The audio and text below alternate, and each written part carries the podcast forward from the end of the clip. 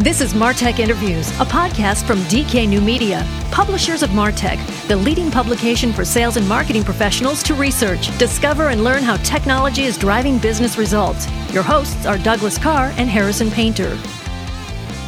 Welcome, everybody, to another in our interview series with Martech. Uh, I have across me Harrison Painter again. Hello, everybody. Fantastic. I love doing this with a partner on the. It's so much easier. On Everything's a podcast. better together, right? Every- Everything is. That's true. And uh, and we have the amazing Emeric Ernoult on the line, and we're actually skyping in via video, so it's great to see. Uh, of course, he hasn't aged in ten years. Uh, I think I'm old, gray. I must look like I must look like just I'm 400 years old to you. what's your What's your secret, man? I, I I'm lucky. Uh, my my father is the same. Uh, he he had he started to have gray hair when he was he turned 64 or 65. My grandfather was the same as well. So you know they're we're just luckier. We have no gray hair until we, we get past 60 and and yeah, I have to, my my co-founder and CTO Ben we looked at pictures of ourselves when we were in our 20s when we first met and now he has no hair it's all gray and i still have mine and they're no so like it's just luck you're lucky you're in I, I know what it is. It's French food. That's exactly what it, is. it could be So, yeah let's say it's french Yeah, absolutely. and and Emeric, you started uh, Agorapulse. And what year did you start Agorapulse? Well the, the the current tool the way it is today started in 2011 but the company that's behind the product that has pivoted more than you can imagine started in july of 2000 so it's been 17 years Wow, that's fantastic. And for everybody listening, if you haven't heard of Agorapulse, um, explain it in a nutshell to people. Well, it's a social media management tool, so it helps people manage their the engagement and and their presence on social media. And uh, the thing that we're trying to achieve as much as we can is um, simplicity. Uh, make the the product simple to use, enjoyable to use. I know it's a very subjective thing. But think about all these pieces of software that when you log into them, you feel like, ah, I'm going to spend 10 minutes on that piece of software. I, I feel happy. I'm, I'm, you know, I, I'm, I'm going to enjoy my time with that. And the other pieces where you say, shit, I have to spend 10 minutes with that software. I don't feel happy. I just have to do it, but I don't like it. So it's very subjective and it's a, it's a very difficult thing to achieve. But making sure that when people use your software, they feel good about it and they feel that they have achieved what they need to do in, you know, faster, more efficiently. And uh, it leaves them with the feeling that you, you've been a plus in their journey, in their day. That's what we're trying to do with social media management. And a lot of the other pieces i'm not going to give any name are you know clunky difficult to use Yeah. and difficult to difficult to learn so we're trying to not do that Well, I think uh, you're probably not doing yourself justice because we've we've seen um, there's probably a you know at least a dozen leaders in this industry uh, for enterprise social media management tools, and then there's countless others out there. And I think what Agorapulse has done to to really differentiate it, itself is that streamlined process uh, management um, it, in the for people listening, if I was going to visualize it, I would say it's as easy as checking your email. And and that's what I think that you've really done well is that when you open up or Agorapulse, what you're basically looking at is a stream of activity and you can respond to that activity and it keeps track of, you know, you doing that. And so for you know, for a company, I think the the great thing here is, is this is the way social media works. Social media is a stream. It's uh, you know it's uh, sometimes it's an onslaught of information, and if you're looking at a dashboard that you have to click into and query and filter and everything else, it's a it's a very it can get to be really cumbersome and a difficult process. Uh, but what Agorapulse has really done is place all the tools there that you can you can do that nice easily and then utilize that. Um, you know that I think someone told me, you know, the inbox is like Space Invaders, you know, and and uh, you know, but but it's that you you continue to get this stream that you have to take care of. And so for a company that needs to respond, react, you know, uh, and then measure, you know, their social media process. Oh yeah. Oh, ni- 928 unread messages. 928 unread messages. I'm a little behind today. that's terrible. But um, but for the enterprise, you know, that would be a manageable thing. And and uh, would that be an accurate, you know?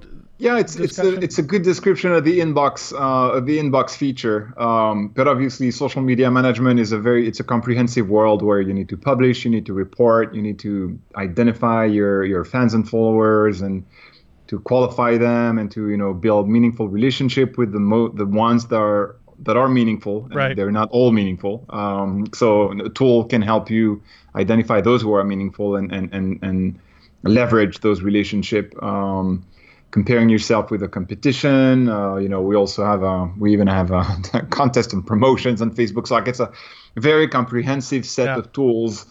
Um, but for each set of tools, we're always having that simplicity in mind. So we, we want to offer them all the flexibility that they need and all the options that they need. Like take the inbox for example you have people who need you know canned responses or save replies that they can use over and over because they're always replying the same thing yes your order will be shipped in a week and you know they're always using Right. that same response so offering those kind of advanced features is necessary because you cannot just be simple you also have to be comprehensive you also have to offer them the features they need but even though we're adding more and more flexibility and complexity into the, the breadth of, of features that we're offering, we always keep that simplicity of access in mind. We really want the thing to feel simple, to feel obvious, to feel easy to find, and to feel easy to use.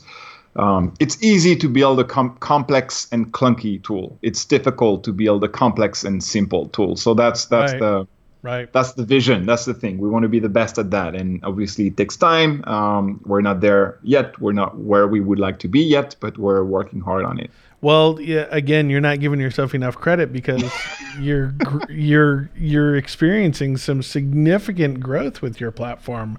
Um, I saw the news. That's why I reached out. You know, is is that um, and and for everybody listening, how how much have you grown now?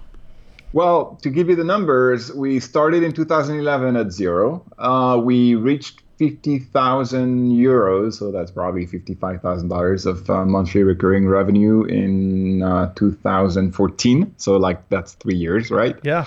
which is not very promising uh, in Silicon Valley standards. Um, but then we double that from 2015 to from 2014 to 2015, from 50k to 100k, uh, and we in, increased that from 100 to, to 245k, so like a 145 percent increase in 2016. So it took us three years to move from zero to 50k, then a year to double that, and then a year to 140 45 percent that, which which is great. So we've had a great year in 2016. We've been profitable since the end of 2015, meaning that we've made a profit each and every month of 2016, and we're looking at doubling again this year. So we're looking at 500k at the end of 2017, which will be a challenge, but we're working hard on it. Well, we'll work. We'll well with all our listeners signing up, we'll we'll get there, right? There you go. They will No. all be very welcome. No, and and I and I mean this. You know, uh, I told you that I get the emails from Agorapulse, and and I always think, oh, I got to reach out to Emeric. I got to reach out, and I and I haven't reached out, and it was this news, you know, that popped that up. But I, for people listening, it's always you have always taken a very patient approach. And uh, to to get this right, I remember even at the beginning, you, I, I think you, it was at Social Media Marketing World. I think we met. Um, 2012. yeah, 2012, and and you called me over, and it was nothing about you know, it was more, hey, we'd like you to give our tool a try, and and I'd love to get your feedback, you know, after you see it.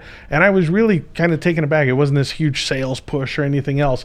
Your your intent then was to try to get feedback to make sure that the tool you were moving in the right direction. And I was I was impressed then as I am now, and it's not a surprise to me how how much you're growing um, because you've always taken that that approach.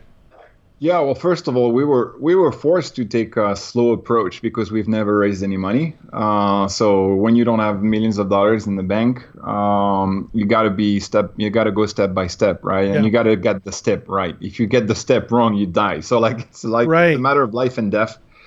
Uh, that's number one. Uh, and we can talk more about why we didn't raise money and, and if it was all uh, a choice or not. it Yeah, was not always yeah. a choice.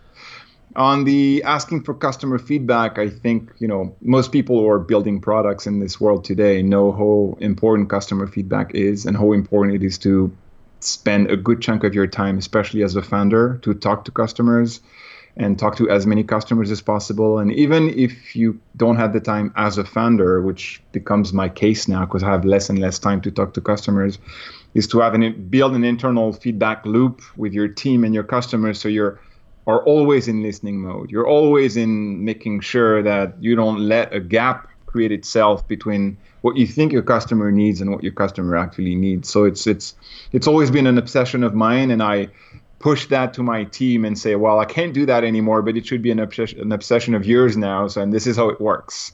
yeah. Well, what what is? I'm curious about that pressure. So, not being funded, um, you know, it, and and growing organically like that. You don't have a sales. Do you have a sales team? No, we don't. We have an inside salesperson okay. uh, who basically does demos for people who come to the website and say, "Hey, I'd like to give it a try, but give me a demo, or I have a big account, or I have a lot of social profile, yeah. or have a large team." So those people qualify for a demo because their lifetime value, as you would say in my world, is going to be high enough to spend time with them and really take them by the hand and and and show them the tool and, and, and spend the time. For most others who are in the you know 49 a month or 99 a month, a demo is not really requ- required and would be hard to sustain at scale.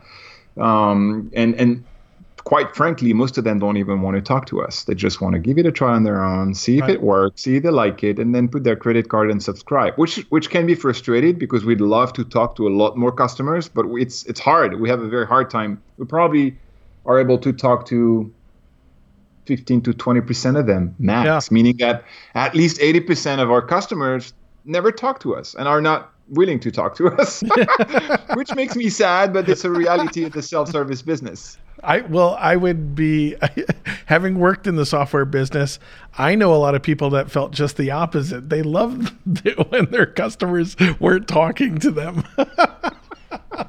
So that might be a blessing and a curse at the same time. yeah. And and I so so that that kind of paints a picture because I worked for software as a service companies that had a ton of investment money. And a lot of that investment money was immediately turned into aggressive sales and to go after those huge enterprise accounts.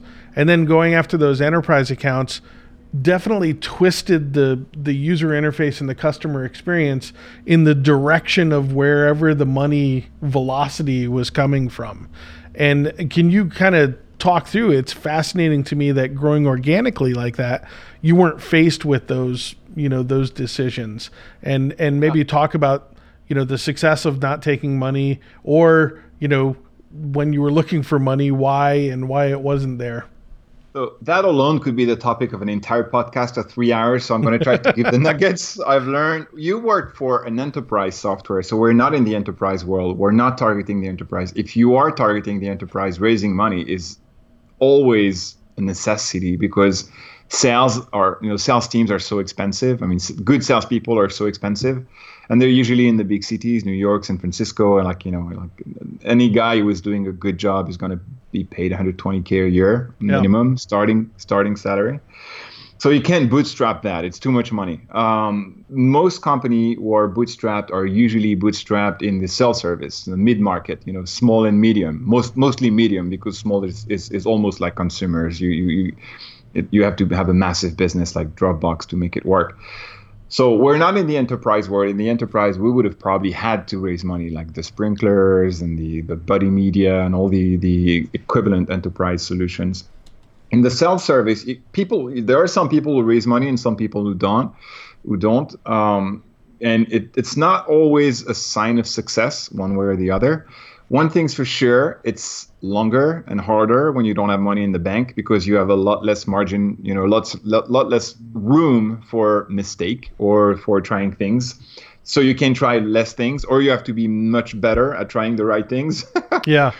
Uh, but having more money can also be a curse because I'm not going to give any name, but I did talk to a couple of founders who've raised you know more than ten million dollars um, in in SMB self service, and some of them told me I've wasted most of that money because I was not sure what to do with it, and most of the stuff I've done with it was a waste. And I, I I wouldn't have done it if I didn't have the money in the bank, but because I had the money in the bank and I had the investors pushing for me to spend that money, I had to spend it and I made mistakes. So it, it, one even told me, you know, my advice now, if you have money in the bank and you're not sure what to do with it, keep it, you know, keep Yeah. putting, putting on the money market or whatever, but don't spend it. Yeah. And I have to say that it's been a blessing for us because you have to be very, very highly driven. When you don't have a lot of cash, every penny counts. Every everything you're going to try is life or death. So you're you're considering why you're spending money on something 10 times. Like do I really want to do this? Do I really want to hire that person? Is this really going to change my business? Is this really going to be necessary? Is this really going to move the needle? So everything so it's hard because it it prevents you from having good nights of sleep uh, for years. But at least every time you move on and you get to the next expense and you have that additional person to the team, you're like 95% sure this is be this will be a, mo- a needle mover. And that that's a good thing because I think when you have a lot of money, you you have a tendency of making a lot more expensive mistakes, and that money you've raised that cost you a good chunk of your capital is not always used efficiently. So the, the negative side, it will take longer. You will have less room to try try stuff, and and and you will pay le- you, you will pay yourself less. I've got my I paid myself minimum wage for three years, so I know what it feels. Right. Uh, with VC money, obviously, I could have paid myself better. Um, but that's that's the good part. But the bad part with, with the money is um, uh, knowing what to spend your money on, and you'd be amazed if you. Probably not something you will get on a podcast asking founders. You know, do you think you've made mistakes spending your VC money? They probably won't admit that too too often.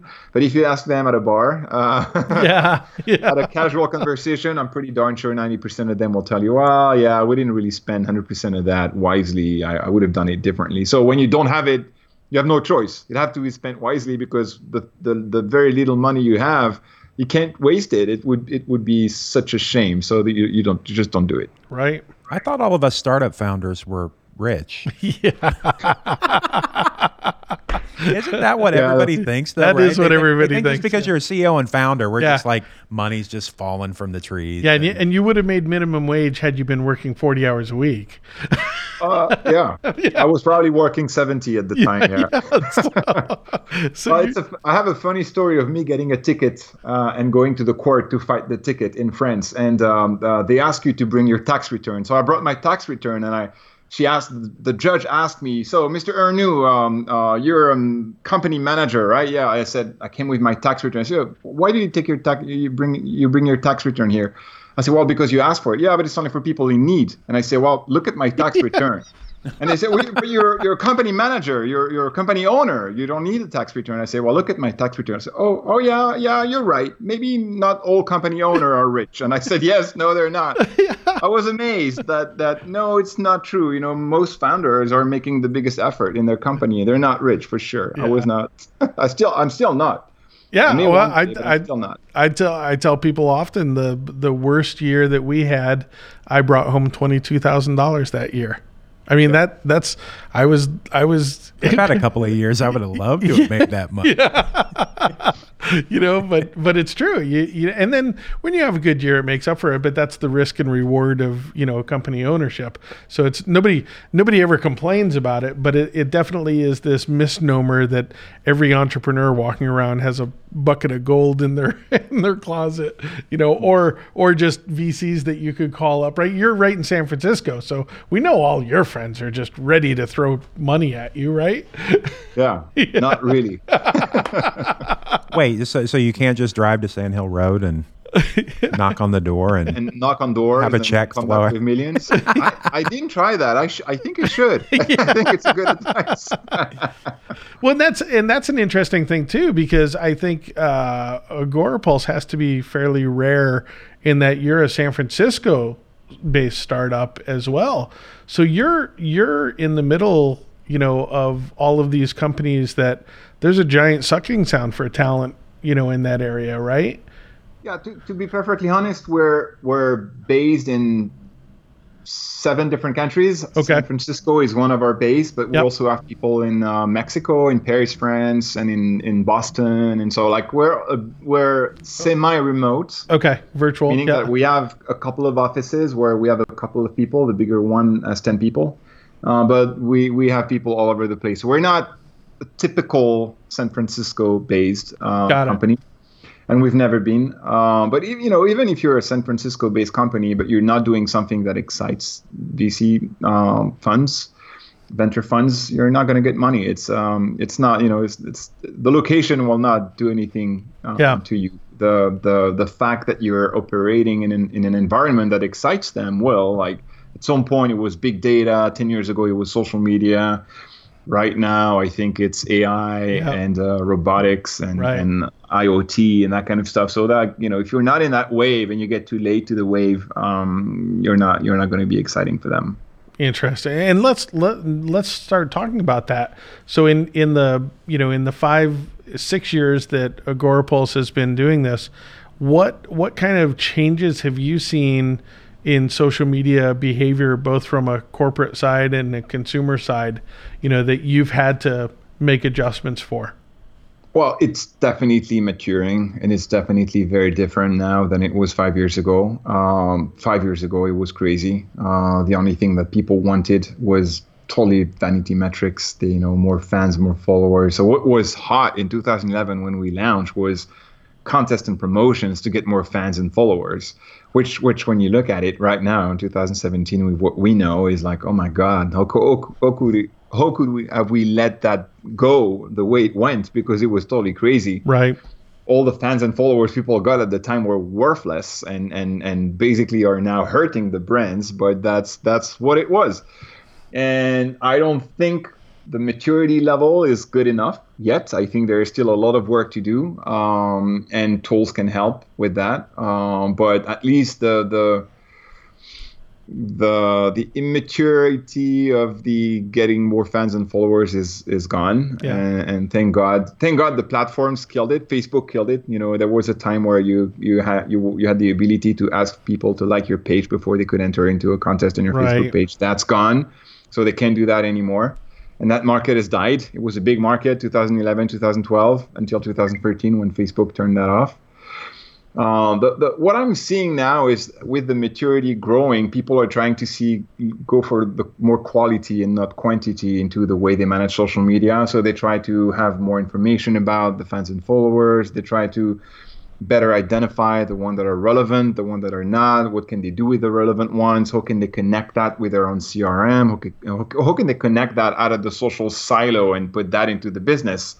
silos of data that they have and try to make sense out of it. Um, that's what I see. That's that's the, the vision of the future I have is at some point social media will will be able to be connected to everything else they do and it will start making more sense because Yeah. it will be connected with lead gen, lead nurturing, CRM, customer relation and, and, and all that. Right now it's kind of a pity that it's all these things are siloed and you can't really see the value because you don't see the value because you can't connect them. So you can see the whole customer journey or prospect Right. journey uh, through all these channels. So now it's what what works for us is that a lot of brands have a lot of activity on their accounts and they have to, to cope with that. They have to deal with that, and it's it's it's a pain in the neck. And tools help them deal with something that exists. My hope for the future is that tools will not only help you do something that you have to do, but they will also help you see more value in that something you have to do. Right. Oh, I love that. So, how do you feel, or, or what do you think the future is when it comes to platforms like, well, a lot of younger folks are using chat apps still, right? Or Snapchat, where, you know, it's there, then it's not in 24 hours or whatever. Uh, and and this this is things we didn't deal with in 2011, right? Once you put it out there, it was always out there. So, uh, how do you see the evolution of that playing out? Um, well, I'm pretty bad with crystal balls, uh, especially when it comes to usage of social media and other social platform. I don't use Snapchat. I, I, I told a friend this morning, um, an American friend, Andrea Vahl, had a coffee. She was in Paris. I told her, you know, there there are weeks now that I don't even check Facebook anymore because I'm overwhelmed. That I want I want my life back. So Right. I don't know where it's gonna go. but but isn't that but that's that I think that might be a direction that we're heading to though. I think you Less know, is more. Yeah, right? that that you know, my daughter is the same way. That she's not on Facebook every day. She's she's on Facebook once a week or whatever. She's probably on Snapchat and Instagram quite a bit more.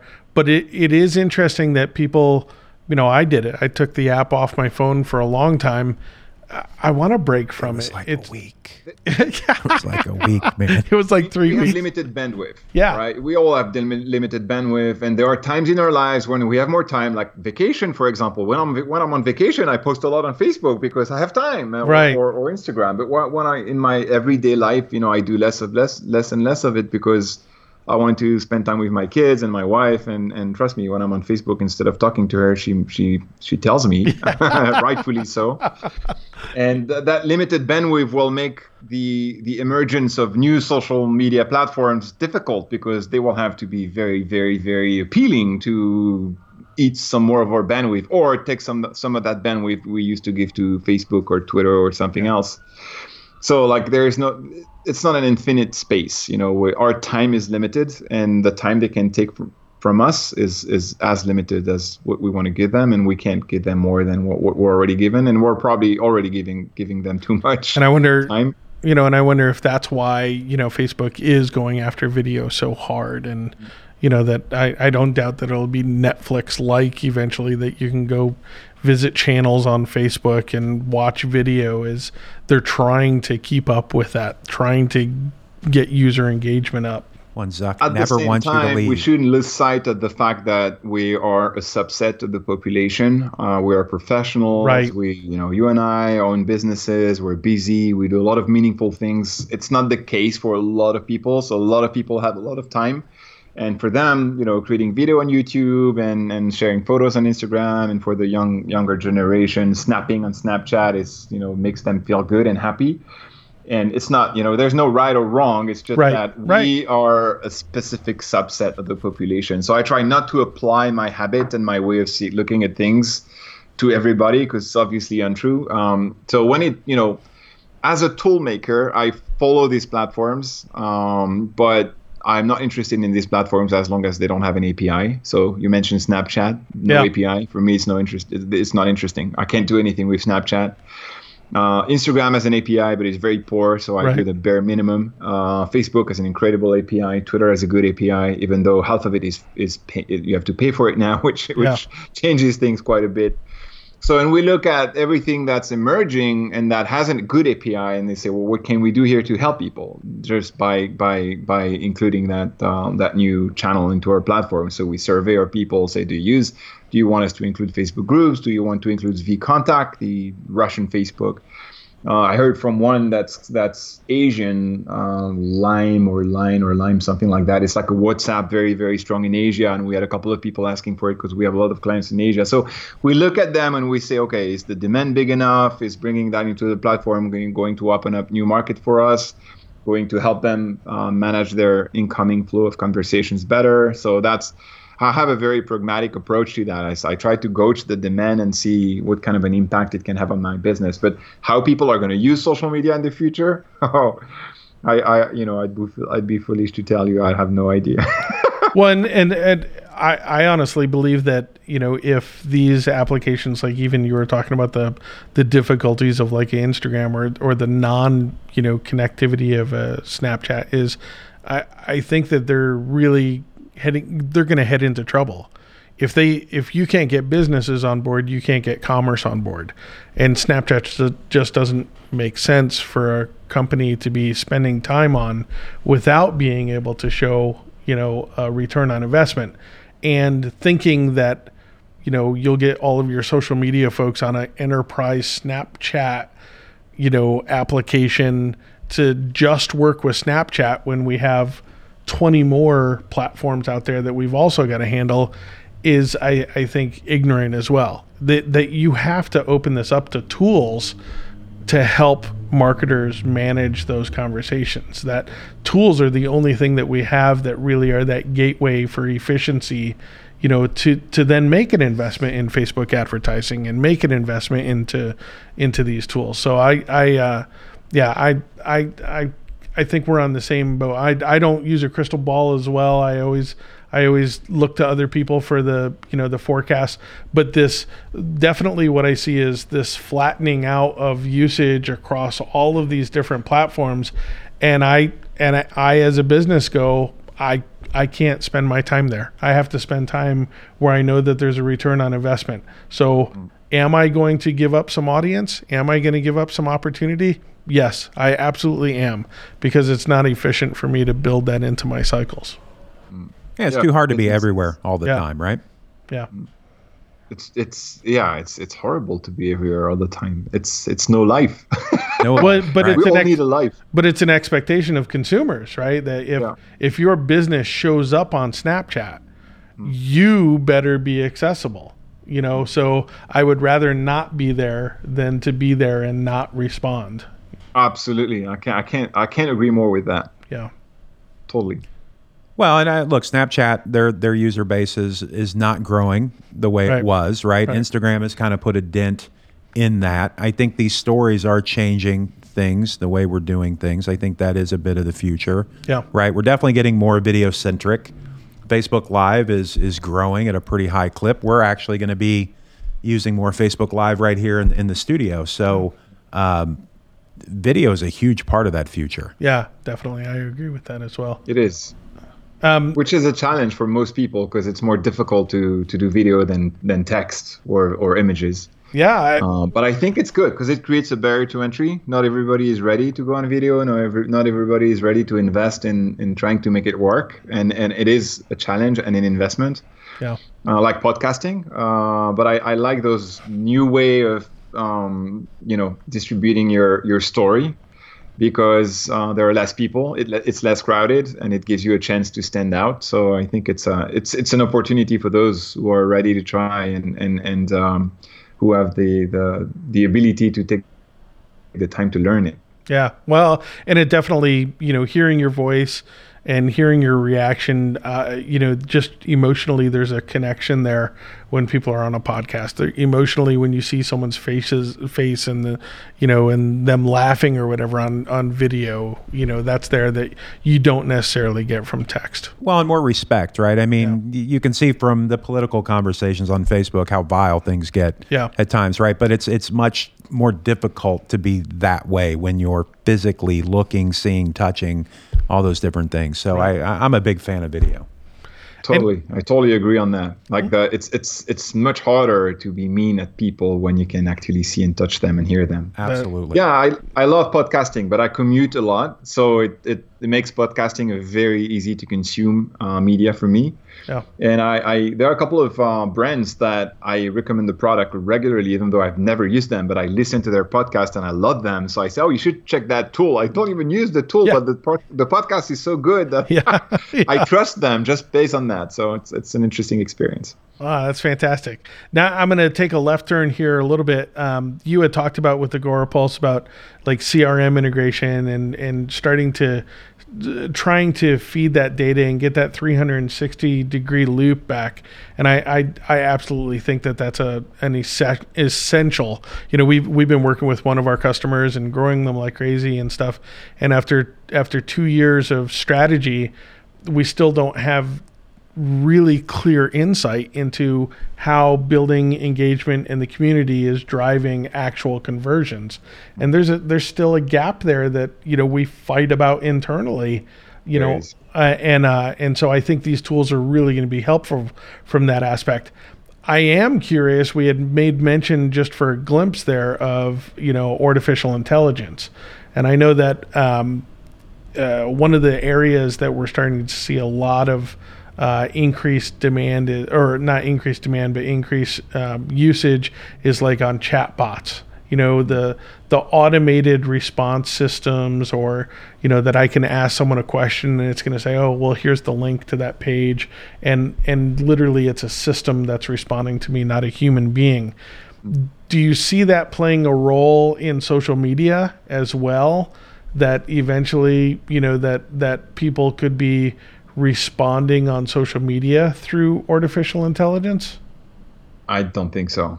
okay Um, i, think love that answer Yeah. Yeah, I think there's too much um, there's too much uh, excitement around AI and chatbots. I'm not saying they're meaningless or Right. not useful. They are uh, to some extent for a certain type of. I mean, let's let's take an easy example. You you you have iPhones, right? I so I I, Yep. I heard I heard an iPhone ringing earlier on. We cut that So you have Siri on your iPhone, right? And, or you have Google Google um, uh, Google Voice on your on your Yeah. Android phone. I have both, and they both work quite well. Um, how often a week per week do you use Siri, which is a great technology, AI, super smart? How often how often do you use it every week? I, I'm maybe once, maybe. Yeah. Yeah. And it's it's a breakthrough like google voice is incredibly smart right Yeah. it's really breakthrough technology and it can do a lot of different things but the problem is we don't exactly know what kind of things it can do and when we think it could do one thing we try and it doesn't and we're disappointed so we don't get back to it Right. and AI, that's what AI is. AI is is something that if it's only doing 10% of what you would like it to do, you will never get satisfied because you will you will have 90% chances to try AI and be disappointed with it. And right now, those chatbots, I mean, frankly, try them. Yeah. It's it's very hard to make them work, and and most of mo- most often than not, you're just doing shit with them. You're Right. just just spamming people and giving stupid answers to them because they are not configured right. So my take on managing social they, they will do stuff right i'm not don't make me wrong they will you know make Yeah, they'll advance. order thing on shopify Right. and those kind of very automated simple transactions but when it comes to handling someone who comes to your facebook page or twitter account and complain about a bug or or say how do you how, how different are you from your competitor xyz or or do you plan to add that feature anytime soon you, you, you can't you have no choice a bot cannot do that you have to do that in a human way especially if they're complaining because if they complain and you have a bot Oh my God. you know throwing Yeah. something at them that feels and sounds like a bot trust me you have a war ahead of you Yeah. coming yeah. so the, the human element is that at the core of social media. It is hard. It is time consuming. It doesn't scale very well. But you know what? In the end that's what makes business human. That what makes people like your business because they can relate to it. That what makes people i prefer that business because they talk to me rather Right. than this business who never get back to me or gives me bot responses. And i it's an act of faith, but there is ROI, ROI in, in talking to people in a human way. But it's an act of faith. So right now it's difficult. That's why we're trying also to work on how can a social media management tool show you some of that value, which is a lot of R&D and a lot of work to be done.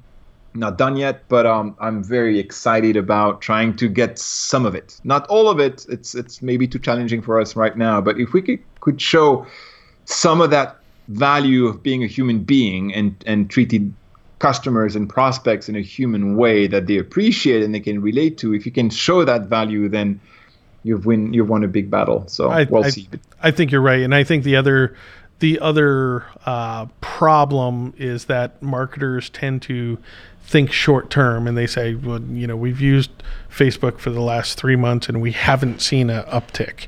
Well, well, that's a you know using a a window and and you know uh, basically not allowing it to be part of your total customer experience on an ongoing basis that really changes the culture of your brand is a mistake. You know, you can't say I I did Facebook once and it didn't work. That's not how I sent a tweet out and nobody responded. What happened? yeah, that's not how it works. And I and that's the other, you know, we're always talking to people about trends, you know, that well watch the trend. Watch, mm. you know, watch what happens with the trend and and I think the the data will eventually evolve that over time you'll see that the trend is you know these companies that are continuously improving their social media you know engagement are going to have far better customer experience far better retention far better acquisition you know strategies than ones that don't. For me it's pretty easy. You said it. Marketers want short-term results and it's most of the time it's wrong because you you you have very little short-term result in this life. Absolutely. Uh, in this day and age short-term is hard to get right? Yeah Uh, the one thing I've invested the most in that goes against every uh, short-term thing that people can advise you to do is is to invest on our brand. And investing on your brand is the most long-term thing you can do. The hardest thing to measure. It's almost impossible to measure anything when you're building your brand. But when you think about it, building your brand is giving that impression to prospects and clients that they can trust you, that they can they can trust your future. If your product is not perfect today, they they can they know that you're going to make it better. You're going to improve it. You're going to go the direction they want you to go, and so on and so forth. And all that is your brand and how they relate to you. And the more you can strengthen that relationship, the better your business will be. But it takes two years, three years, four years, five years, and social media is just an element of that. It's right. how you engage with people, how you respond to them, how you how you show you care I, I respond to people. I, I used to respond to people on Twitter, on the company Twitter account for months and months m- myself, signing my name and being very, you know, trying to be as close as possible and as understanding as possible when they had issue and trying to solve their issues as fast as possible. And when people realized it was me, they were like, "Oh my God, you're the CEO! I, I can't believe it." I say, "Yes, that's who we are. We we want to be close to you, and I'd rather be talking to you than doing something that is not helping my customers, um, which may sound more CEO like, but it's not helping my customers. So I invest my time here. And this is, you cannot measure the impact of this. It, there's no measurement for this. But I know one after one after the other, there is a long term impact of more and more and more people who just trust you and trust your business and, and the people behind the business. And social media is an element of that. So it's, yes, if you try Facebook for a month, it won't work for you for sure. But first of all, there are many different things you can try on Facebook or Twitter or anything else. And it's a constant iteration process and testing process. We keep testing things all the time. And and 80% or 90% of them don't work, and that's fine because for the 10% who work, we get we get what we want to get, and then we keep iterating and testing other stuff but um, it's it's you know social media is a place where people talk to people yeah people um, discuss about things, and sometimes it's about business things, and sometimes it's about your business. And and if you do that right, one after the other, you build that level of trust, that layer of trust, one after the other. But and, it, and, yeah, it doesn't and, scale, and it's not short term. And ultimately, trust is the you know the roadblock to purchasing online. And Ultimately. the strongest asset you can have for yourself if yeah. you've been able to build it. Absolutely. Well, um, what's next for Agorapulse? What's what's coming around the corner? Well, we have a big, big new, great, better version coming up in June. I've been working on this one, so you've been in software. You know what yeah. it is. Your CTO tells you it will be released in March, and then March comes along, and well, we pushed it to April, and then I decided this. They said March uh, three months ago, and I said no, it's going to be June because I don't want to be disappointed every yeah. month until the end of June. yeah. So yeah, we have a big new version coming up. Uh, there's you know there are, are a lot of improvements there. We have you know we have we're, we're going to have YouTube added to the platform. Oh, fantastic! And we're gonna have um, you know later on later on in the summertime uh, we're gonna have facebook groups. Uh, we're also looking at pinterest. So adding more social networks into the mix but also adding more features in each of the feature set you know making publishing easier the ability to recycle evergreen content and republish content with much more flexibility the ability to have a WYSIWYG uh, view of how your content is going to look like on each social network, being able to customize it per social network. So if nice. you want your Facebook post to look like a tweet, you, you can already do it with the current version, but it's not as user friendly as, it, as as we'd wish. So all that stuff is going to be much much, much going to be much improved. And um, also we're going to we're going to start working on that CRM approach. So it's already it's a baby step. It's just the first step for each and every message that you'll you'll respond to will display the profile of the person who sent that message on the right with all their past conversations, so at least you can have some context. Oh, nice.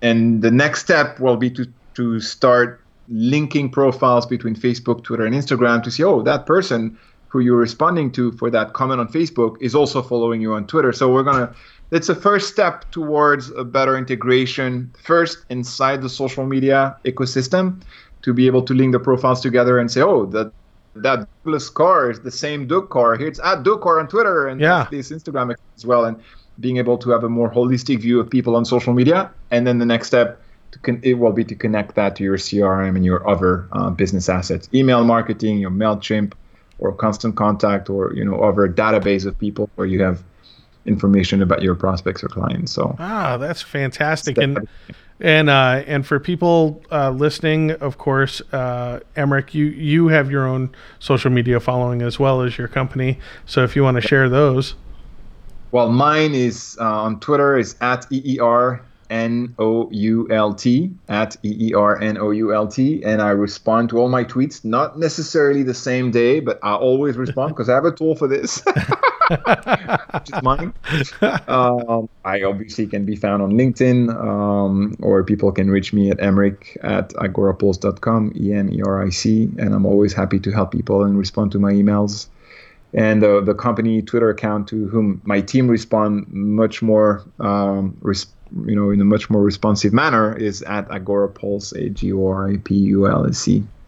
Fantastic. And and of course they can sign up for Agorapulse at the site uh, agorapulse.com and I and I would really recommend that even if you even if you already have a social media platform that you're utilizing uh, I would really recommend that you check out Agorapulse just because it's dynamically different in its approach you know to to uh, the process of managing do social this. media If you're if you're using another tool and you sign up for us and you tell me if what you like and don't like about it compared to your other tool, I'll give you six months for free. how's that how's that listeners Love it. Love it. That's fantastic. So and and uh, so agorapulse.com again. It's a g o r a p u l s e dot com.